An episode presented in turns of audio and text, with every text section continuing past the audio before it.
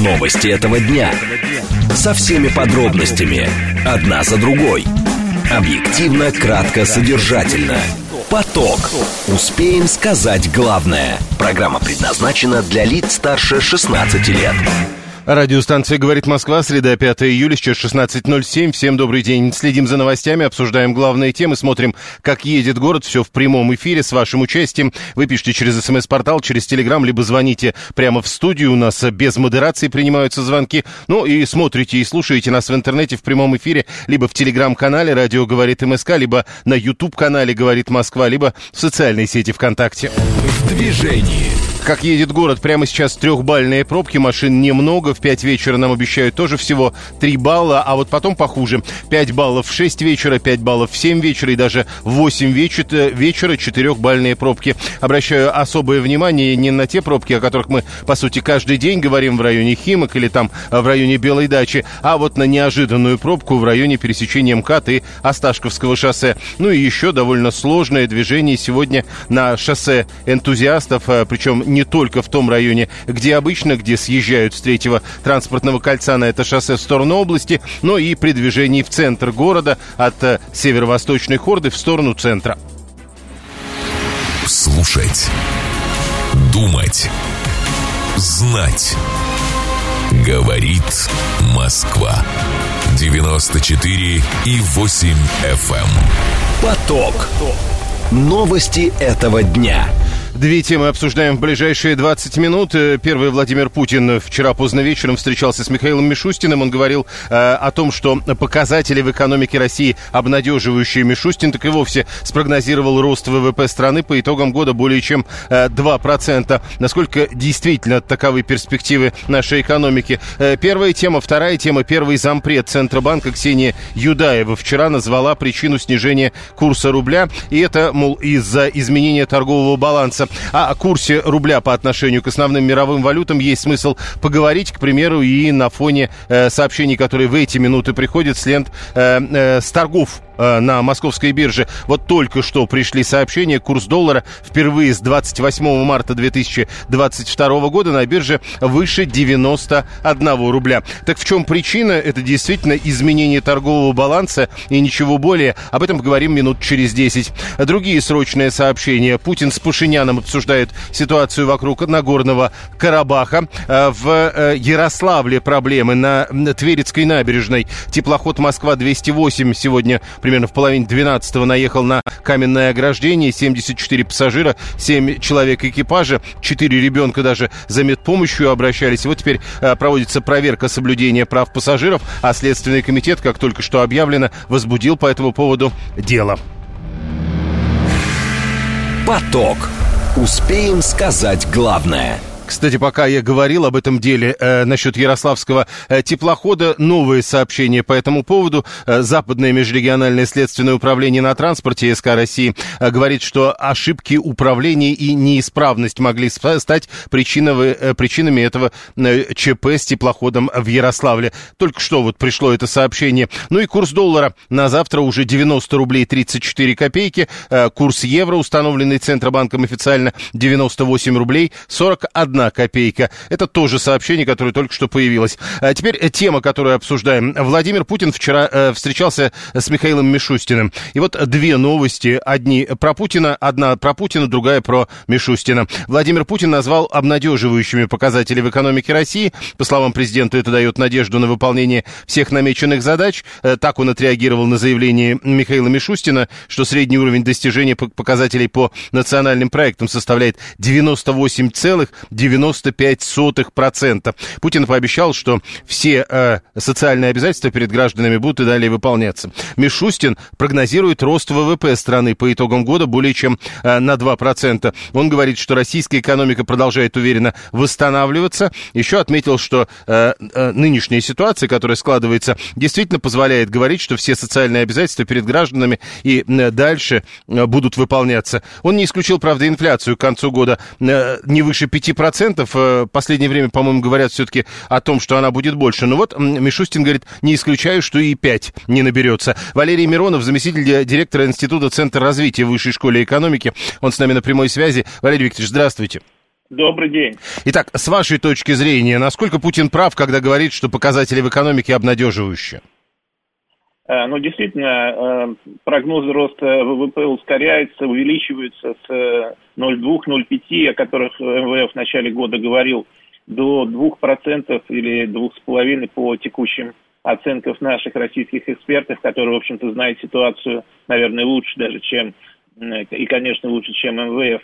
Вот. Ну и мы видим, кроме того, что продолжается рост э, инвестиций, э, несмотря на растущую неопределенность, которую все ощущают, но тем не менее она тоже немножко снижается. Инвестиции, которые в прошлом году подталкивались беспрецедентными доходами от цен на высоких цен на нефть и, и на газ, в этом году даже несмотря на падение цен на сырье, к сожалению, это мы видим, но инвестиции пока рост их продолжается, что э, стимулирует и поддерживает структурную перестройку экономики. Конечно, промышленность растет очень неравномерно. Мы видим, что автопром э, резко снизил свой выпуск, но, но достаточно много секторов, и не только э, поддерживающих армию, но и другие сектора, э, связанные с производством оборудования для пищевой промышленности, для сельского хозяйства и так далее, это все растет. То есть э, много очень и растущих секторов, и в целом это все э, выливается в экономический рост как промышленности, которая является драйвером вот этого э, восстановления и оживления экономики, так и э, в целом и, в некотор... и во многих других секторах, в частности, в строительстве и сельском хозяйстве. Вот обрабатывающая промышленность, строительство и сельское хозяйство – это основные локомотивы текущего восстановления экономики, я говорю восстановление, потому что в прошлом году мы все-таки сократили ВВП на 2,1%, хотя прогнозы были гораздо больше, там 10 и более, но российская экономика в прошлом году была молодцом, а, но все-таки сократила, а в этом году, если мы вырастем на 2, мы компенсируем, и потом это падение от прошлого года, и, надеюсь, будет после структурной перестройки рост на новой основе. На новой То есть, э, э, если я вас правильно понимаю, э, к концу этого года мы должны будем с точки зрения состояния экономики вернуться в 2021 год? Ну, практически, да, не то, что состояние. Состояние как раз будет э, немножко уже другое. Мы же структурно перестраиваемся, другие рынки и так далее. Будут объемы. Мы упали в прошлом году на 2,1. Если мы вырастем на 2, как сейчас э, говорит Э, премьер-министр, ну и как многие эксперты считают, то мы восстановим, действительно вернемся в 2021 год, но это с точки зрения именно объемов. А, а состояние, если говорить о качественном состоянии, будет уже другое, ну, как бы... Уже другое лучше или уже рынки. другое хуже? А это трудно сказать, ведь качественные многие величины, не, когда мы их не измеряем, то они несопоставимы. Мы будем иметь гораздо больше сырья, поставляемого в Индию, в Китай, но это все знают. Мы будем иметь э, новые Э, технологические связи в рамках ШОС, в рамках БРИКС. Вот, и значительно э, у нас сокращается пока э, связи с Европой, с Америкой и так далее, с другими странами вот, из этого блока. Хорошо, ну вот 2% роста ВВП, пусть даже от низкой базы, если мы говорим, это ведь 2% да. от упавшей в прошлом году экономики. Конечно. 2% это, в общем, порядочный рост. По идее, это должно быть заметно, что называется, в быту. Это заметно?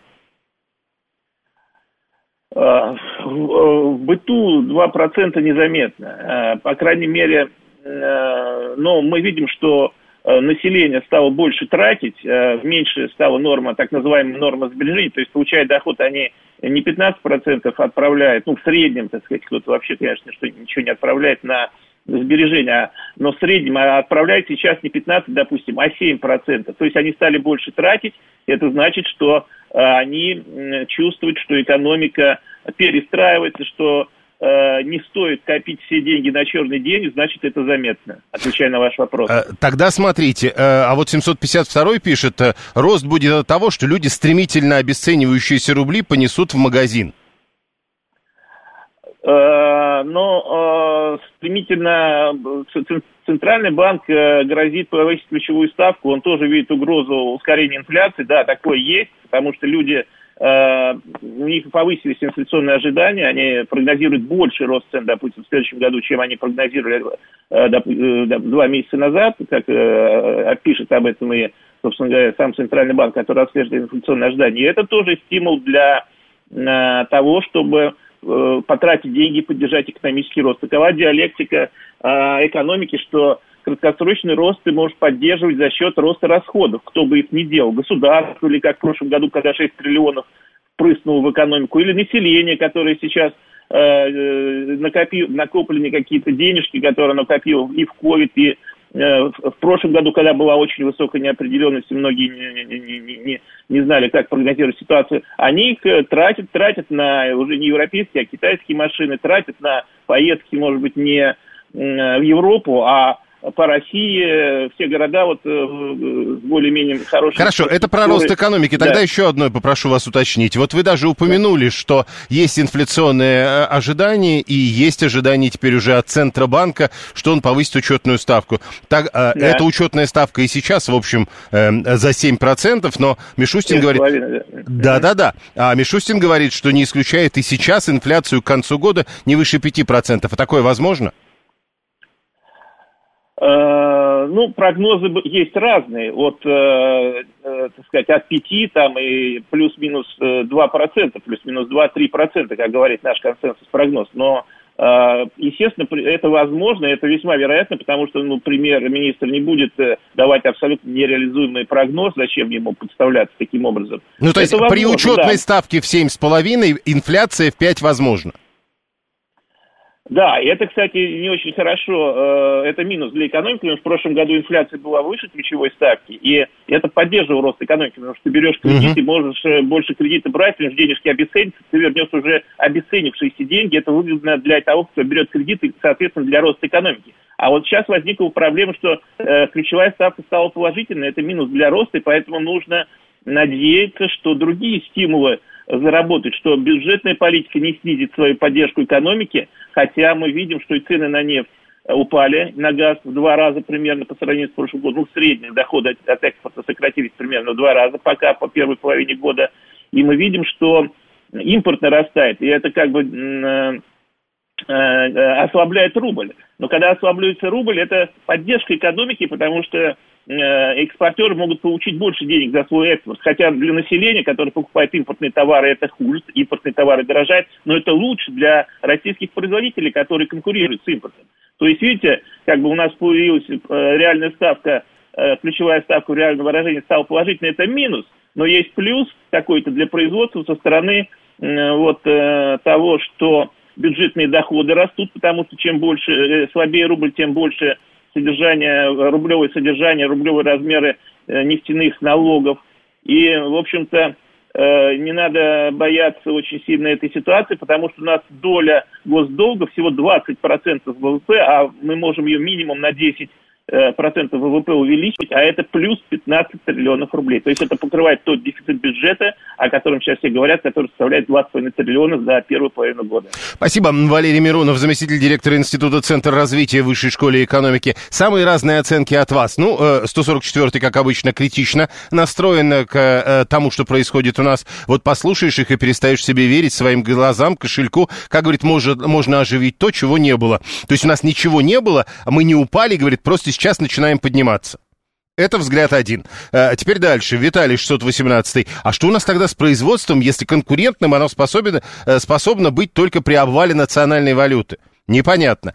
752 зачем-то уже раз 10, наверное, одно и то же сообщение написал. А, а, и говорит, почему вы не, не все читаете? А потому что у вас начинается с первого предложения в корзине потребления от 60% импортные товары. В корзине потребления большинства населения в Российской Федерации до 60% это продукты. И если вы говорите о том, что это что, импортные продукты, давайте вы напишите, откуда у вас эта цифра. Э, Вася 481. Я по себе скажу, денег стало за последний год больше значительно в кармане, появилось больше возможностей, многие уехали, я занял их место, спасибо вам, беглецы, пишет он. Э, денег стало за последний год больше значительно, говорит он. Мишустин не ходит в магазин «Пятерочка», видимо, предполагает 876 и говорит, хорошо же, тогда бы он удивился, выйдет в 5% инфляции. Слушаем вас, здравствуйте. Добрый день, меня Денис. В принципе, я в Мишустином чем-то согласен. Единственный вопрос, конечно, вот с долларом не очень понятно, где он становится, потому что даже импорт достаточно серьезный, и это окажет влияние инфляцию, на инфляцию конец года. Алло. Не факт, говорят, это теперь не связано с инфляцией. Ну, не так связано, как прежде. Это вот как раз э, к спору о том, сколько вот, например, в потребительской корзине э, товаров западных и незападных. Э, доллар в августе остановится, уверен Руслан, 544 Алексею 668-му. Очевидно, что э, экономика растет. Возьмем, говорит, косвенные признаки. Стройка, обработка, взрывной рост продаж грузового автотранспорта. То есть грузоперевозки э, растут. И это тоже один из признаков. А вот 437 говорит, я не Мишустин и не эксперт-экономист, но есть э, маркеры, которые определяют состояние экономики, и это курс рубля по отношению к другим валютам. Но вот видите, может быть, потому что вы не экономист-эксперт, вы говорите, что курс рубля это типа главный маркер. Э, в последние дни довольно много говорят о том, что это теперь не столь значимый маркер. 7373948, телефон прямого эфира, смс-портал плюс 7 925 4 восьмерки 94,8, телеграмм нам говорит МСК-бот. Теперь как раз про соотношение между рублем, долларом, юанем, э, евро. В общем, про курс рубля. Внимание! Говорит Москва. 94 и 8 FM. Эм. Поток. Успеем сказать главное. Виталий говорит, ну, конечно, если рубль падает, то это не маркер, а если растет, тогда маркер. Ну да, а, э, Адам, а, нынешний курс для страны на перспективу это не очень хорошо, будет потом ведь рост ключевой ставки, экономика замедлится, значит, снизится поступление налогов, и не только налоги государство недополучит. Цены вырастут на фоне инфляции, у народа станет меньше свободных денег. В общем, схлопываться будет экономика с точки зрения Адама 437-го. Алла э, комментирует Васю, который говорит, у него много денег, э, у кого-то, говорит, может и больше. Интересно, вот только много ли вас таких, у которых денег стало больше. А Руслан говорит, что у нас курс рубля не свободный, и потому на него нельзя ориентироваться. Первый зампред Центробанка назвала причину снижения курса рубля в последние дни. Напомню, вот сейчас на бирже это уже больше 91 рубля. Она, э, Ксения Юдаева, говорит, это происходит из-за изменения торгового баланса. Она еще говорит, что для финансовой стабильности в этом изменении курса рубля по отношению к доллару никаких рисков нет. Ну, или их не видят. Она говорит, это связано с сокращением экспортной выручки из-за снижения цен на сырье. В то же время импорт на фоне роста экономики восстанавливается. Денис Домащенко, заведующий лабораторией в Институте э, лаборатории исследований денежно-кредитной системы и анализа финансовых рынков э, в Российском экономическом университете имени Плеханова. Он с нами на прямой связи по телефону. Денис Викторович, здравствуйте. Здравствуйте. Итак, э, действительно, вот э, что-то такое действительно может произойти в экономике, мы просто привыкли к иному, что э, курс изменяется, а ничего страшного не происходит. Что значит ничего страшного не происходит? Дело в том, что это один из реальных инфляционных факторов, поэтому стоит беспокоиться. Также и население тоже волнуется, потому что курс выше 90 мы видели нечасто в последние годы, поэтому здесь Ксения не очень, наверное, правильно сказала, что но только подождите, торговый баланс. Э, но подождите, э, они говорят, ведь да, они говорят не только, они говорят, главная причина в изменении торгового баланса, но главное, в Центробанке говорят, что не видят рисков для финансовой стабильности. Вы полагаете, это не так? Ну, что такое финансовая стабильность с точки зрения Центрального банка? Это когда э, устойчивая банковская система и э, нету э, банковских банкротств. Но дело-то все э, состоит в том, что волнуются граждане а не коммерческие банки. Для коммерческих банков, в принципе, эта ситуация вполне естественная, нормальная, и они на этом спокойно зарабатывают деньги. Причем дополнительные деньги на расширение маржи э, на валютном рынке, на росте волатильности. И все у них хорошо. Поэтому финансовая стабильность э, действительно все хорошо. Так, а тогда, э, подождите, если со финансовой стабильностью, э, так сказать, на макроуровне все хорошо, а тогда чего нервничает население? Ну, население нервничает, потому что зарплату-то население получает в рублях, а цены растут, э, исходя из того, что курс доллара поднимается, особенно на импорт.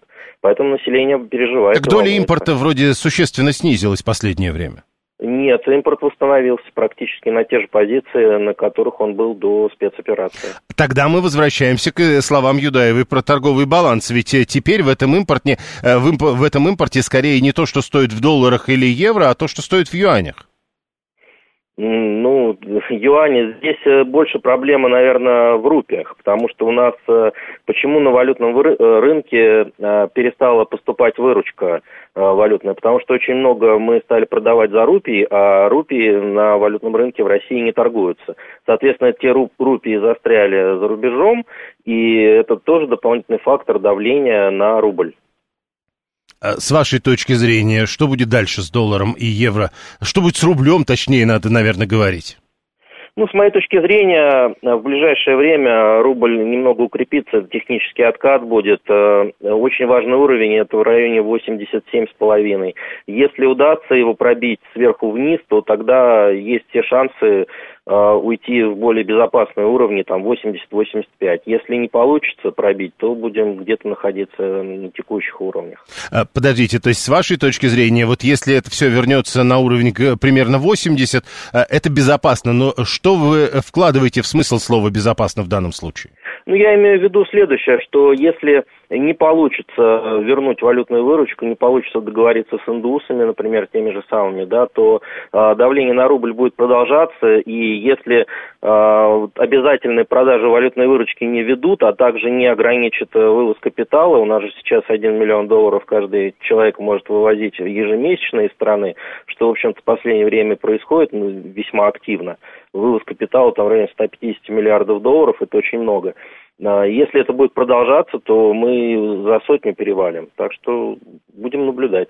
Я понял. Спасибо. Денис Домащенко, заведующий лабораторией исследования денежно-кредитной системы и анализа финансовых рынков в Российском экономическом университете имени Плеханова. Напомню, смс-портал плюс семь девятьсот двадцать пять четыре восьмерки девяносто четыре восемь. Э, Телеграмм говорит МСК-бот. Напомню о необходимости быть аккуратными в выражениях. И в этой связи говорю, э, забаньте, пожалуйста, 752 у нас в Телеграме, чтобы он не мог больше писать то, что он пишет. А, доля такая у населения волноваться, если ты все еще не умер, пишет 530-й. А, Виталий 618-й говорит, почему мы до сих пор в 2023 году ориентируемся на доллары и евро? Зачем компаниям, которые уходят из нашей страны, а, доллары и евро? У нас же целый зоопарк валют, валюты БРИКС, юань, индийская рупия, казахский тенге. Непонятно. Адам говорит, а есть же бомбейская биржа, там, может быть, рупии конвертировать. Ну а Александр 731 опять про импортозамещение. Он обращает внимание на то, что, на что многие обращают внимание. Получилось так, что у нас один импорт заместился другим. Слушаем вас, здравствуйте. Здравствуйте. Ну вот даже с Китаем, это Руслан Красногорск, даже с Китаем, э, казалось бы, можно в юанях торговать, но все равно все торгуют в доллары. То есть э, пересчитывают в доллары и всем так проще, и, и ничего не изменилось, как до было, так и после. А вот по поводу курса, ну, у нас всегда есть время, когда государство покупает доллары, есть время, когда государство продает доллары. Поэтому сейчас и выгодно высокий курс, поэтому курс Сейчас, высокий. Э, с вашей точки зрения, государство доллары продает? Ну, да, потому что весной покупал, у них много запас, сейчас им выгодно по высокому курсу продать. Я а понял, вот... спасибо. 123 э, мы, э, это парадокс, мы стремимся к дедоларизации и одновременно плачем по снижению валютной выручки. В общем, умом, полагает 123 в этом смысле Россию не понять. Первый зампред ЦБ назвала причину снижения курса рубля, а по словам Ксении Юдаевой, это всего лишь изменение торгового баланса. Прямо сейчас новости, потом реклама, потом продолжим. Новости этого дня. Со всеми подробностями. Одна за другой. Объективно, кратко, содержательно. Поток. Успеем сказать главное.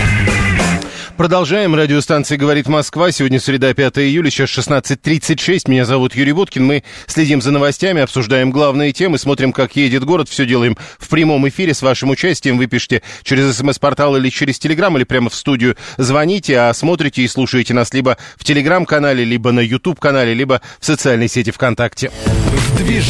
Город по-прежнему едет достаточно спокойно. Появилась только какая-то неожиданная пробка на московском скоростном диаметре или северо-восточной хорде перед пересечением с Ярославкой, имейте это в виду. Э, по-прежнему достаточно серьезная пробка на внутреннем КАДе в районе э, пересечения со, со Сташковским шоссе. Ну и на Савихинское шоссе выглядит не идеально. Впрочем, оно обычно выглядит не идеально. В целом в городе э, трехбальные пробки. Три балла нам обещают в 5 вечера, а потом 2 часа пятибальных пробок в 6 и в 7 вечера и даже в 8 по прогнозам Яндекса. В городе будут пробки в 4 балла. Слушать Думать. Знать. Говорит Москва. 94 и 8 FM. эм. Поток. Новости этого дня. Две темы обсуждаем в ближайшие 20 минут. В Роскачестве назвали мифом утверждение о том, что дешевое вино обязательно плохого качества. Насколько это действительно так? Первая тема, а вторая тема. 3 июля стало самым жир, жарким днем в истории всей планеты. Средняя температура на планете превысила 17 градусов. Э, но, правда, тут важно понять, наблюдают в этом смысле столь серьезно за температурой на планете всего с 1979 года. Э, когда ждать новых э, рекордов жары на планете и правда ли 17 градусов это жара? Об этом поговорим минут через 10. Срочное сообщение. Житель села Верхняя Креница в Запорожской области ранен при обстреле со стороны ВСУ. Об этом пишет агентство э, ТАСС, ссылаясь на оперслужбы региона. РИА Новости в эту минуту пишет о том, что Совет Федерации одобрил закон о безналичном расчете за сдачу металла гражданами. Ну и еще заявление Эллы Памфиловой. Более 1600 кандидатов выдвинуто на осенних выборах в ЗАГС в Российской Федерации, говорит она. Поток. Успеем сказать главное. Итак, смс-портал плюс семь девятьсот двадцать пять четыре восьмерки девяносто четыре восемь. Телеграмм говорит МСК Бот. Звонить можно по номеру семь три семь три девяносто четыре восемь. Сначала сообщения, э, которые приходили по предыдущей теме. Тут интересно, стоит запомнить. Вот Андрей 90 пишет, рубль находится на грани крушения. Напомню, специалисты обычно в комментариях говорят, что после того, что происходит сегодня, нас ждет такой технический отскок. Ну, хорошо, если на 87-50, а совсем хорошо хорошо, если и меньше будет. Но Андрей 90 говорит иное. Рубль находится на грани крушения. В течение недели его курс резко обвалится и пойдет в район 140-160 рублей, а вывоз капиталов ускоряется и достигнет пика в ближайшие недели. Я надеюсь, кто-то из вас напомнит э, Андрею 90 э, что он писал. Э, в течение недели. То есть примерно через неделю есть смысл к этому прогнозу вернуться. 144-й. Только у нас плавающий курс рубля. Ни в одной развитой экономике и развивающейся такого нет. А за 22 год от экспорта получили 230 э, миллиардов. 160 утекло за рубеж. Тут важно вот это. Ни в одной развитой экономике и развивающейся плавающего курса нет. Достаточно посмотреть на э, карту того, как делятся экономики с точки зрения фиксированного курса и плавающего, и там станет понятно. Э, выходит у 144-го развитой или развивающейся экономикой а, не называются европейские экономики, американские экономики и, к примеру, экономика Бразилии. Туркам расскажите, пишет Виталий 618, тоже хорошая история. Первая тема для обсуждения. Качество дешевого вина. В Роскачестве говорят миф э, утверждение о том, что дешевое вино обязательно некачественное. Э, на полках есть множество качественных позиций отечественного низ, э, производства в низком ценовом сегменте, говорят экс эксперты, э, журналисты РИА Новостей с разными экспертами поговорили, и вот вывод. Шесть лет исследований показывают, что э, бывает дешевое качественное вино. В прошлогоднем топе 50 лучших образцов на 50% составитель вина э, в ценовой категории э, отвели до 500 рублей. При этом э, 12 напитков, которые высоко были оценены специалистами, покупались по цене от 169 до 399 рублей. Э, итак, э, 169-399. 12 наименований в топе 50 лучших образцов. Э, давайте об этом э, поговорим чуть подробнее. Э, к нам присоединяется или должен присоединиться главный редактор, соответственно, Грозди.ру. Все о вине. Так называется информационный портал. Александр Юрьевич, здравствуйте. Здравствуйте. Итак, э, с вашей, ну, во-первых, мы должны сказать, что э, вино это вредно для здоровья, как и любой алкоголь, с точки зрения Минздрава. А теперь вот скажите, э, дешевое вино обязательно плохое? Нет, далеко нет. Кроме того, если мы посмотрим на то, что происходит в мире, э, так называемая вино на каждый день, то есть без каких-то э, заоблачных достоинств, но и без э, выраженных недостатков, оно во всех странах стоит примерно одинаково, где-то от 3 до 5 евро. То есть мы здесь имеем ту же самую ситуацию с э, качественными простыми винами и у нас в России. А как определить, вот это вино качественное, а вот это некачественное, это первое. А второе, что такое дешевое вино в реалиях нынешнего российского рынка? Ну, дешевое вино в реалиях нынешнего российского рынка это порядка 300 рублей. 300 рублей за бутылку? Да, порядка этого. Где-то от 300 до 500 уже следующая стадия, дороже 500 э, э, еще более высокая. Так, а теперь еще вот 13 пишет, когда о качестве вина говорят, и ведь были же, говорит, случаи, когда крутым сомелье давали откровенную бурду, они ее высоко оценивали. Или такого не бывало? Это легенды городские. Угу. А, с, итак, а теперь вот как хорошее вино, а, а, теперь уже э, не дешевое, берем дешевое вино и, и разбираем, вот это плохое, вот это хорошее, как?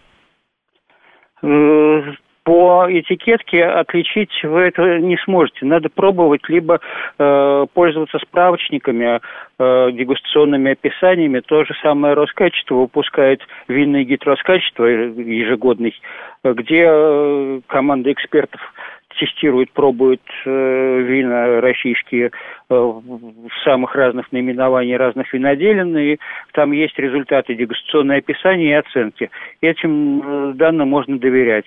Есть винный гид э, господина э, ну, винный гид есть, хорошо, даже не будем вспоминать. Э, его можно легко найти э, для того, чтобы разобраться. Теперь скажите, раньше вот Слава, 341 наш слушатель, э, к этим временам нас возвращает, на мой взгляд. Э, было довольно распространенное э, вот это вот описание того, что такое российское вино. Слава так пишет, дешевое российское вино – это сок юпи, разбавленный спиртом. Сок юпи в том смысле, что это некий порошок, разбавленный спиртом. А такое вообще сейчас бывает на рынке? Порошковые вина на самом деле это Э, городская легенда. Сок Юпи, разбавленный спиртом, встречался только на рынках южных э, городков курортных, где э, хозяйки божились, что это домашнее вино самое настоящее. Если вы будете покупать вино в бутылке в магазине, вы с таким не столкнетесь абсолютно стопроцентно. Благодаря системе ЕГАИС покупка фальсификатов просто в легальной торговле полностью исключена.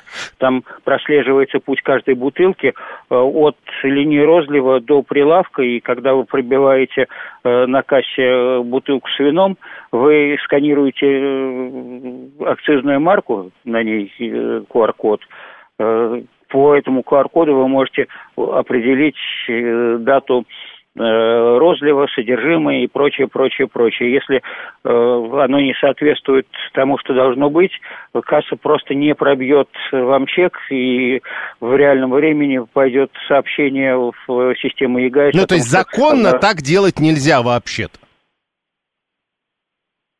Что? Законно так делать просто нельзя. Вы про Юпи?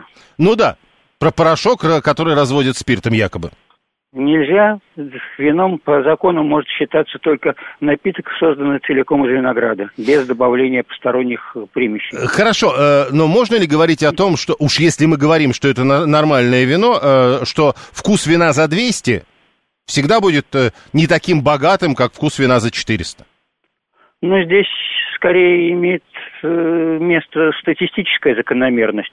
Бывает дешевое вино прекрасное по вкусу, бывает не очень. Э, в среднем, чем дороже вино, тем оно качественнее, но это соблюдается не всегда. Дело в том, что э, у вина цена и качество связаны, ну, достаточно все-таки слабо. Э, представьте себе произведение искусства. Если вы возьмете у себя холст, краску и намалюете черный квадрат, то он никому не будет нужен. Точно такой же черный квадрат, намалеванный Малевичем, э, стоит миллионы долларов. Э, в случае с вином играет роль страна происхождения, скажем, вины из Бордо при равном качестве стоит гораздо дороже.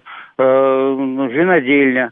Никто не отменял себестоимость, потому что маленькая винодельня с ручным сбором винограда и небольшими партиями вина, она не может и не, продукция не может обходиться так же дешево, как большим индустриальным гигантам, у которых машинные сборы, технологические Смотрите, процессы роботизированы. Тогда еще один вопрос. А, когда mm. мы говорим про недорогое вино, мы все-таки про российский рынок и начали говорить о качестве дешевого вина на этом рынке, а, когда это будет недорогое вино разных производителей, однозначно ли э, надо будет говорить, что если, к примеру, э, бутылка вина стоит 250 рублей, при этом э, одна бутылка российского производителя, одна французского, а одна, ну, я не знаю, какого-нибудь аргентинского, да, производителя, то, соответственно, французская вот за эту цену будет точно хуже. Скорее всего, да. Просто французские вина дороже по сравнению с российскими, это исторически, плюс да, импорт, торговые издержки, э, акцизы, э, таможенные пошлины, э, транспорт, логистика. Все это вкладывают свои части в цену на полке. Французское вино за 250 рублей вы просто не найдете. Я понял. Э, спасибо, Александр Милицкий, э, главный редактор информационного портала «Гроздь.ру». Все о вине. Он был с нами на прямой связи. Э, значит, что, 639-й как-то попробовал Бордо 84 -го года, ему не понравилось. Я, говорит, вообще-то сливовое сладкое люблю. Ну да, действительно, зачем тогда Бордо 84-го пробовать? Алексей любит брагу на яблоках. Очень, говорит, хороша, приятно, приятно э, пьется. Алкоголь, еще раз напомню, вредит вашему здоровью. Об этом не устает говорить Минздрав. Роман при этом не устает говорить, что у него опыт 25 лет э, в соответствующей индустрии. И, говорит, вино России есть отличные варианты за бутылку до 1000 рублей, от 700 до 1000 рублей. Я уверен, что э, за бутылку более 1000 рублей есть тоже отличные варианты. Но мы-то говорим о дешевом вине. О вкусах, говорит 123 не спорит, в том числе не спорит и о вкусах вина. Москва. 7373948. Слушаем, здравствуйте. Здравствуйте, меня зовут Анна. Юрий Викторович, все уже знает о моих поруках. Тот, о котором мы говорим, это если здоровье позволяет. Как-то однажды я услышала по радиостанции, что есть вино в пакетах, там 100 с чем-то рублей пакет. Угу. Ну, я же сдохнута от любопытства. Я же, конечно, пошла и купила это вино. Еще Саша был жив. Он, конечно, пробовать отказался. Люся наша домоправительница рюмка мне под это вино не дала, велела пить из чашки. Я попробовала. Вот мне кажется, так, такой вкус, это вот у мочи молодого поросенка. И больше меня никто не убедит, что за 150 рублей можно купить даже бутылку хорошего вина. А не то, что пакет литровый. Но это было российское вино? Да, это было российское, ну, по крайней мере, российское вино Краснодарский край. Там. Ну, тут еще спрашивают 530, а что, чашка не растворилась случайно? Нет, чашка не растворилась, чашка ничего не сделала, слава богу. Ну, даже если бы растворилась, я не пожалела, чашечка плохонькая была, а хорошей бы еще не дала. Но дело не в этом. Дело в том, что если уж хотите выпить, то лучше выпейте немного, но чего-нибудь хорошего. Ну, то есть, с вашей точки зрения, э, все-таки э, с увеличением цены вероятность того, что это нормальный продукт, выше? На мой... Сейчас, да. В Советском Союзе я бы вам сказала, что у нас есть хорошее вино, он растинка 85 копеек бутылку вполне себе. Или вот в автоматах на юге старыми 80 копеек, новыми 10 копеек. А тот компот разбодяженный, который всю жизнь продавался на юге на рынке, он так и сейчас продается. Правда, не юпи, а вот они варят компот, разводят водку и продают как вино. Это всегда было. Ну, ну, хотя бы тогда нельзя говорить, что это порошковое. Э, пил вино за 500, за баклажку, за 5 литров. Понравилось? Вино-то не понимаю. Может, это и был спирт с юпи. 530 в общем, вполне вас допускает, что ему это нравится. Э, болгарское малиновое хорошо, пишет Виталий 618 можно заменить гранатовым. Но это вино ли? Это какое-то, правда, плодово-выгодное. 700, э, это кто? Это 530-й, это не 730-й. Слушаем вас, здравствуйте. Добрый день, Виктор Михайлович да. из Москвы. Во-первых, нужно всем нам знать, что Роскачество – это не государственное предприятие, которое, о, о нем всякое говорят. Как оно, как оно ставится, как оно ставит. Посмотрите в интернете, что это такое. Это, это, это не Роспотребнадзор. А, а, обратите это внимание, Виктор Михайлович, мы сейчас ведь не говорим о Роскачестве, мы говорим о дешевом вине. А, вы, а, а было в начале, что Роскачество, оно, оно сказало, что нужно... ну, то есть вы предлагаете не слушать Роскачество? Нет, нет, нет, нет, нет, нет. Я предлагаю, чтобы, чтобы наши продукты контролировали государственные предприятия, которые, которые отвечают за то, что они говорят. А Роскачество говорят всякое. А, так что Можно про вино-то вы скажете? А, а про вино я скажу, что человеческие рецепторы, они очень несовершенны. Мне приходилось общаться с учеными, которые показывали, как делают это смены и, и как эти делают смеси, и ни один, и, и ни один специалист не мог это отличить. Поэтому, конечно, прав был эксперт, который говорил, что нужно смотреть там на марки, э, историю, историю производства и так далее. А по вкусу отличить что-нибудь крайне сложно. Я в общем, надо либо э, точно знать человека, у которого спрашивать, либо самому однажды попробовав и убедившись, продолжать э, пробовать то же самое. Виталий говорит, ну я понял из этого обсуждения, что нашу продукцию должна проверять как минимум Академия наук Российской Федерации. Слушаем вас, здравствуйте. Добрый день, Леонид Москва. Да. Ну, и немножко торгую алкоголем, как вы знаете. Я хочу внести ясность. Смотрите, что такое качественный алкоголь? Не только вино, вообще любой алкоголь. Это тот алкоголь, который вам не навредит. Ну, конечно. Все, то, все, точка. Он не должен быть вкусным, он не должен быть хорошим. Он может быть таким, примерно, как Анна его описала, мочой какого-нибудь молодого животного. Э, но при этом он будет качественный, то есть он безвреден. Ну да, чтобы, чтобы завтра после этой мочи не болеть, как мы договорились после Анны говорить. Да, да, да. Ну, не болеть, особенно в медицинском смысле этого слова. Ну да. А, да. Поэтому а, может ли быть алкоголь дешевым, но при этом качественным? Может. Может ли быть, э, ну, в частности, вино? Может быть ли вино дешевым, качественным и при этом вкусным? Ну, только если вам очень сильно повезет. В целом такого обычно не бывает. Потому что все равно... Ну вот для вас, хорошо, э, для вас, который чуть-чуть этим занимается, вот э, вкусное, это сколько минимум? Вино Слушай, я думаю, где-то от э, 800 рублей за бутылку и выше. Там уже, в принципе, все Понял. более-менее а, а вот там уже приемлемо. Хорошо. Э, сегодня, говорит, в одном из магазинов специализированных видел Григорий вино по 160, но это, видимо, плодово-выгодное. А вы попробовали, а потом э, писали, может, оно правда вкусное? Ну, или, может быть, не, не столько вкусное, ну уж точно качественное. 7373948. Слушаем, здравствуйте. А, добрый день, Владислав меня зовут. Вы знаете, а я пью вино, которое не дороже 400 рублей, и оно вполне хорошее, и красное, и белое. Вот недавно брал, СЗГДР называется, Крымское, Золотое поле, и Шардоне у них хорошее, и Савиньон мне очень нравится. Правда вкусное? Ну, может быть, у нас с вами что-то со вкусовыми рецепторами, если мы ну, такое да. можем пить.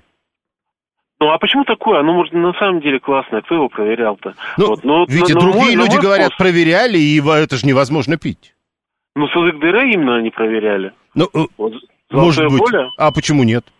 Может быть так, но мне нравится, я доволен им. А... Вот а, на ту барматуху сочинскую, которую продают под видом домашнего армянского вина, она не похожа совершенно. Вот, вот это главная история, потому что тут наши пишут, слушатели, естественно, вспоминают про Сидор, э, э, пишут о том, что где-то в Сочи или где-то там э, на юге это все продают. Подождите, еще раз.